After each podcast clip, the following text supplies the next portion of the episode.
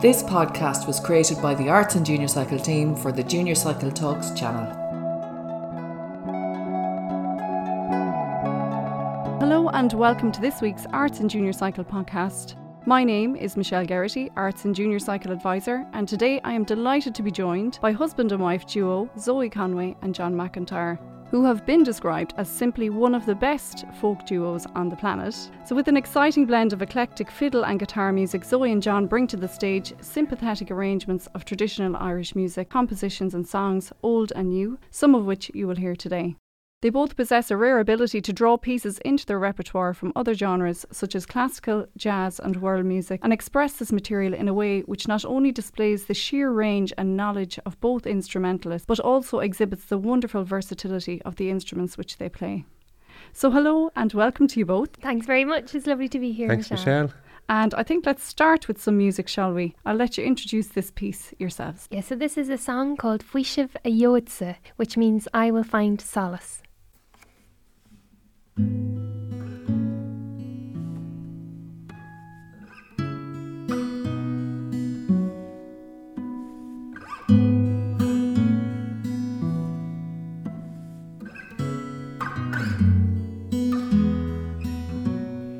We should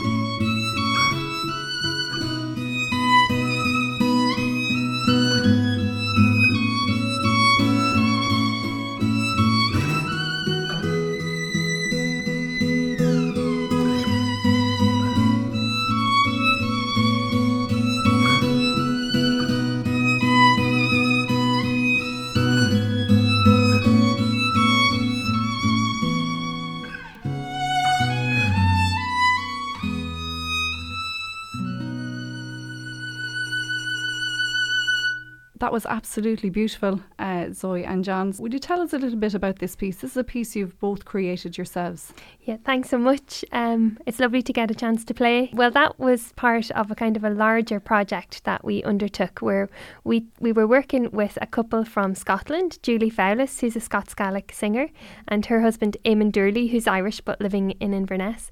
Um, and he's a great bouzouki player. And uh, we, we wanted to kind of work on a project together for a few years and we were trying to come up with ideas. And we have a real love of Irish language. John is fluent Irish speaker and he speaks it at home with our children. And um, Julian Eamon speaks Scots Gaelic at home. And we thought of the idea of taking Irish language poetry and Scots Gaelic poetry and trying to make new songs out of them. Um, in other words, to try, I suppose, and expand on the store of songs that we have. Um, so that was actually a poem composed by a brilliant brilliant poet called Máirtín Ó Direáin. I'm sure you know the yeah. poem because it's very famous here. Um, and we just made a song out of it. We, we kind of put the words to a melody. Um, I, I did that part, and then John did the kind of arrangement, if you like, with the beautiful chords and introductions and harmonies and everything. So I suppose it's a good example of the collaboration that we have as a couple and um, the work that we're doing at the minute and what excites us. There's a lot of different influences in that song, isn't there? There's definitely classical elements and traditional elements. How do you combine those, or how is that process started? I suppose for me, I'm first and foremost a traditional musician. Um, that's what that's what I really love, and that's my real focus. But I would have studied classical music for years, as John did as well. I also am very influenced by world music, by what I hear and what I love, and you know different bands from all around the world, what people are doing, different kind of folk sounds.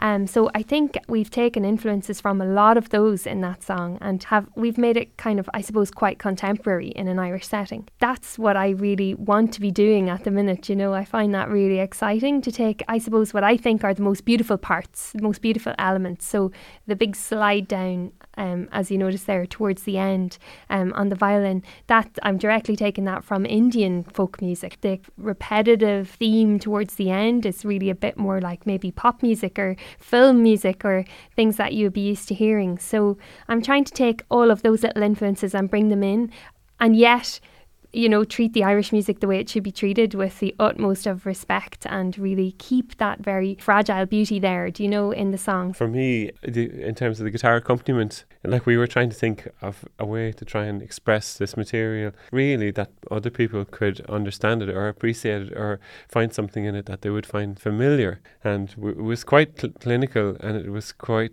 purposeful the way we went about it. Like I, I'm using on the guitar tenth, which is used an awful lot in pop music, rock music. So how would you describe your own sound, the sound that you have created? I think we're both interested in, as though we mentioned, like other styles. Interested in there's a brilliant band, Shakti, an Indian band, which is um, a guitar and fiddle. And like we would been drawn to that. And we were drawn to Stéphane Grappelli, Django Reinhardt, things that are sort of different. And also, like you have Micheál Ó and uh, Kevin Burke albums that we would listen to all the, these different things. And I think I think influences should be this sh- should be a natural process. I know that we said that you know we were sort of trying to be bit more creative and maybe a bit more um, embracing of contemporary music and what we did with Faoiseamh a Gheobhadsa. But I think that by and large, everything that happens is sort of more natural and more subconscious, I think, than anything else. Yeah, and, and I suppose a lot of it feeds out of your experience as a musician and how you sounded as a child and, you know, the way you, your sound has developed over the years and you're really striving for in terms of the sound of your instrument and the notes that you're choosing and the style that you're choosing and the bowing and um, how John plays guitar. You know, it's all very sensitive and it's all very thought about, you know, so mm. it does take, it, it takes years to get to this point, but like really really myself and John didn't start actually playing together as a duo until after we got married. So it wasn't like we started playing music together and then we figured out we got on really well or anything like that. It's a really unusual development for us. But it so was kind of uh, not to say that we didn't play music. We did play music, but we didn't play music on a stage. Yeah. We didn't actually set about trying to come up with repertoire, etc. Mm-hmm, you know, mm-hmm. so we did play music. People joke about that. What I'm saying is, I suppose we had our individual voices before that, and then that fed into our sound as a duo. You know, we brought that together and tried to work on a on a duo sound that complemented those individual. Yeah sounds. You are a duet. How do you get that balance right between the melody and the accompaniment? In that song, there was like a almost like an exchange. Uh, Yeah. it's like a conversation, isn't it, between both Absolutely. instruments and both voices? It is really important to think of it like that, like a conversation, and that actually we have equal importance there. It's equal, you know, and the, the accompaniment that John comes up with is really beautiful for the for the Irish tunes, and really that's the thing for me that elevates it from just very simple Irish music to something really beautiful. It's it's important that we have those spaces for each other, and that the audience gets to hear actually John's ideas there, and like what what we really like on stage is to control our own balance. If there's a part where John needs to come out more than me, I'll go right down, I'll be nice and quiet, and then he'll be much louder. And we kind of balance ourselves in real life, um, nothing to do with the microphone. So the microphone's just a little extension of, of what we do, and um, we'd like it to sound quite acoustic and natural. Let's go back to your own childhood. Where did your journey begin as musicians? I have three older siblings, and by the time I was born, they were already playing music. So I was absolutely surrounded by traditional Irish music. But actually, my parents don't play any Irish music, and they just wanted their children to be able to play. And then I think I began piano and tin whistle and whatever I could put my hands on as I was getting older. Um, and I started the fiddle around eight or nine, um, and I just absolutely loved it. Totally fell in love with the fiddle and gave up everything else and had no interest in anything else. And uh, I've loved it ever since. Then, as a teenager, I was learning and getting better and spending hours and hours practicing. That was in kind of classical. And then in traditional, I was, you know, competing and uh, doing all my workshops and uh, going to all the fleadhs and festivals and everything. So it was very interesting time, you know, the classical versus traditional. Um, but it was that's kind of how I got to where I am now, and that's why all those influences are there in my music. So John's slightly different story, I suppose. Yeah, I suppose I I learned. I remember my father trying to teach me. He played guitar, and I think the most important thing was when I was about eight, we actually moved house, and we'd no television for I don't know I don't know how many weeks.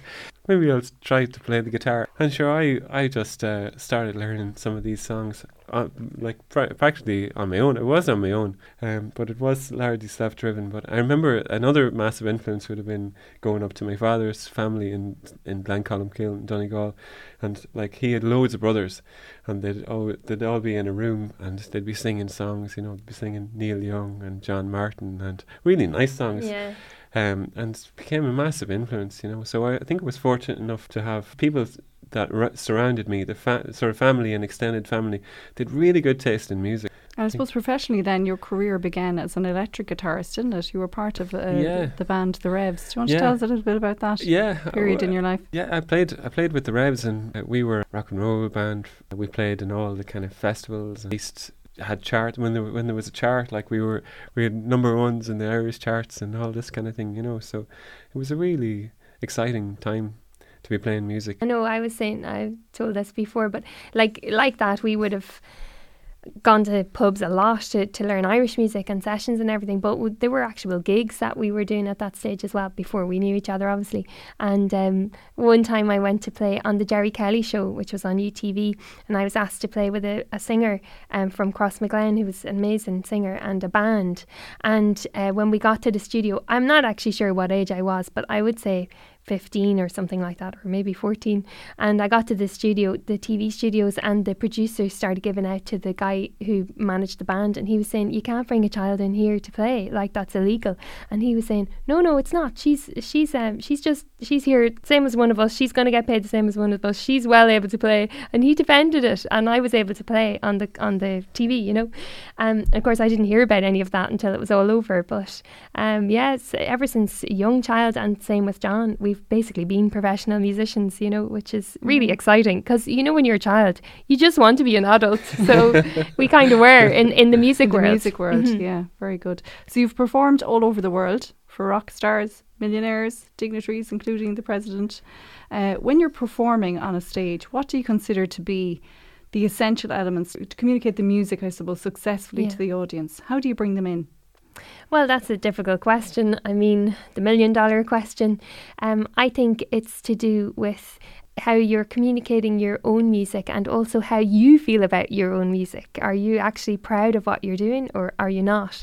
Um, and it's about that kind of musical integrity, if you like. And I feel from my point of view, any of the music that I present, um, I wouldn't be playing it if I didn't think it was absolutely brilliant and worthy of us performing it, you know. Um, so we're very selective about our pieces. We don't just fire stuff together and, you know, throw it out there. Um, everything takes so much work, so many hours of work. Like that song, Faoiseamh a Gheobhadsa, I'm not joking you, at least a month, possibly two, and maybe four or five months in development, you know. Um, so everything is very thoughtful. And I think that that really is the thing that communicates with people and resonates with people, you know, mm. and that's when you get response. And you have to be in that kind of zone of relaxed you know, the feeling, the flow in order to play well. So it's a very fine line to get everything balanced for concerts. Um, but that's that is what we do as musicians is communicate music and that's what we've always done, you know. So um, that's the honour of it really is getting to do that mm. uh, and it's wonderful. And then to get the response back from audiences is just so amazing. And it doesn't have to be a thousand people or 10,000 people, you know, any amount of people is just lovely to play for. What advice would you offer to young musicians and indeed teachers who are aspiring musicians and composers? Yeah, I think, you know, don't be afraid to focus on your work and actually work, you know, and put the time in because that's what we both did. Uh, we would have spent hours and hours every day working on our craft, and you get the rewards back of the work that you've put in. So that would be the main thing. Don't be afraid of doing that and try and find the place where you get you're getting the rewards and then it isn't like work at all.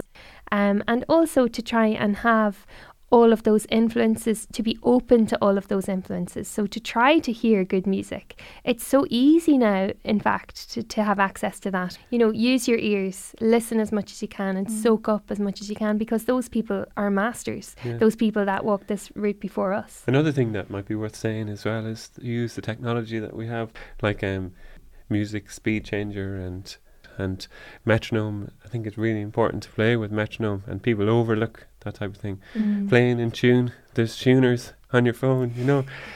L- and the other thing is re- recording. I mean, it, most of what I do in terms of music and composition is ref- referenced by recording. I'm, I'm, yeah, I'm working on it and coming up with ideas, but I'm using my phone all of the time trying to record that, and then uh, you know you don't you get a sense of what the piece is like when you li- when you're playing it but it's only when you pl- press play and you listen back to it that you really hear it.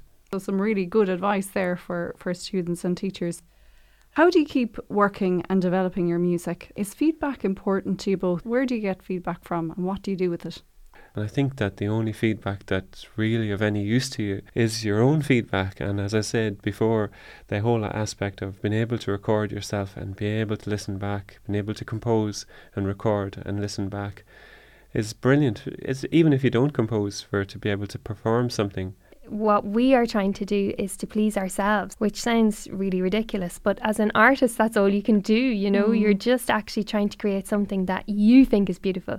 And it really doesn't matter what other people feel. You know, you have to just keep driving down that, that path. You're um, working as well, John, in the area of producing and recording music. So, do you want to tell us a little bit about that that aspect of your work? It's something actually the last eighteen months with COVID lockdown and things like that has become really important for us, even as musicians, to sustain ourselves. And we ended up playing like on live TV, but we'd be at home. We were able to use really good um, studio quality microphones, etc., and being able to being able to plug everything in has been just a lifesaver, you know. And we, we actually were invited to do a few soundtracks over lockdown as well. So um, we are great friends with Bill Whelan, the composer of Riverdance, and he's done a new animated version of Riverdance for children.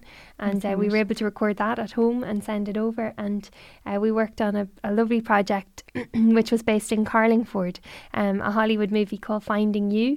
And we were, again, like John was able to engineer um, and I was able to perform perform the pieces and we were able to email them over to the studio in America and stuff. So yeah, I mean it's something that I've I've had an interest mm. in for years and years. You know, as long as I'm playing music, I, there's been some sort of technology involved, you know, mm. in terms of amplification and being able to plug in to a mixing board and mix and use the EQ control. So it kind of started with that, and I was always fascinated with it, you know. Kind of been able, it's like being able to play another instrument in many respects, being mm-hmm. able to produce music, you know. Let's just go back to, I suppose, music and playing with other people and what it offers you in terms of well being. So, is this something that you've both found as a young musician that, you know, you found it helped you as a person to stay well, to mind yourself uh, when you were learning music and playing with others? And is it something that you still continue to find now that you're a professional musician? Does music still Definitely. offer you that sense of well Definitely, it does. I mean, it's an absolutely gorgeous industry to be in. Um, obviously, it has its pitfalls like any industry, but I think the community element of Irish traditional music is just second to none. And the other thing about it is in traditional Irish music, when I was growing up, we were treated like adults in that community. We were treated as peers, and it was to do with your ability and not so much your age or where you're from or who your family are or any of mm. that. Uh, it definitely gives me wellness. It makes me f- complete, you know, and it gives my life purpose. Um, so definitely for me. So finally, um, do you reflect on the work that you do? Do you look back and say, this was really good or I might try it differently the next time. Is that part of the process when you're creating music or yeah, performing? I think, yeah, I think we do. Like we wouldn't be going putting on our old albums or anything like that and listening to them, but we would occasionally hear things on the radio. oh, we do. Yeah, I, that's true. And I think you know the expectations. I think the the older I get, the more mature I get as a musician, the more you realize.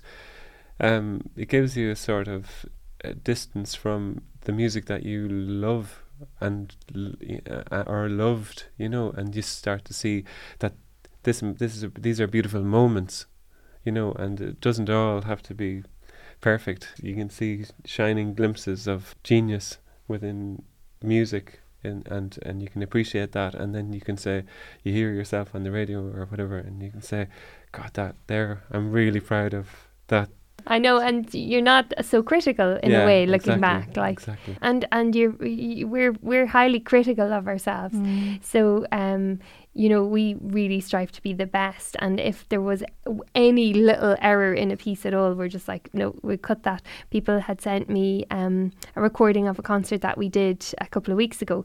Um, and they're saying, okay, are you happy to go with all of this? And I knew that there was one track that I wasn't happy with because there was a, a mistake in it. But we listened to the track and I'm like, it wasn't as bad as I thought. Like it's yeah. it's basically a, nothing. It's like yeah. a one percent glitch, and mm. in my mm. head on the stage, it was a ninety percent. You know. Yeah. We might end with another performance. Uh, would you like to tell us a little bit about this piece? And it's uh, something that, again, you've created yourself. Yeah, so it's a lively piece um, that we actually composed together. Like a lot of the time, I'll compose one bit and then I'll bring it to John, he'll do something on it. And, you know, it's kind of fragmented, but I think we were in the one room at the one time when we wrote this piece. It's called Eloch Namuk, which means the pass of the dolphin. Um, and at the time, we were spending a lot of time with the kids and we were traveling along the west coast. Um, um, and we actually saw dolphins in the sea, and they were really very close to the children at some points. But um, it's a really lively tune and just full of fun.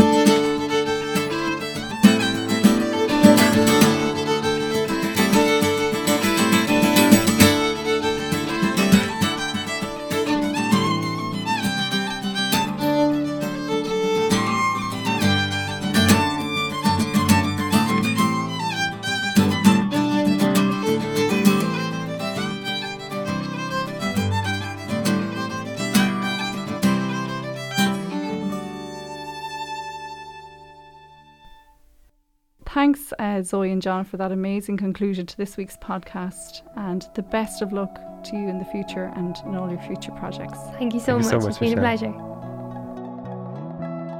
Thank you for listening to this podcast, which was created by the Arts and Junior Cycle team for Junior Cycle Talks podcast channel. To hear more from Junior Cycle Talks, search for us on SoundCloud or anywhere you listen to your podcasts.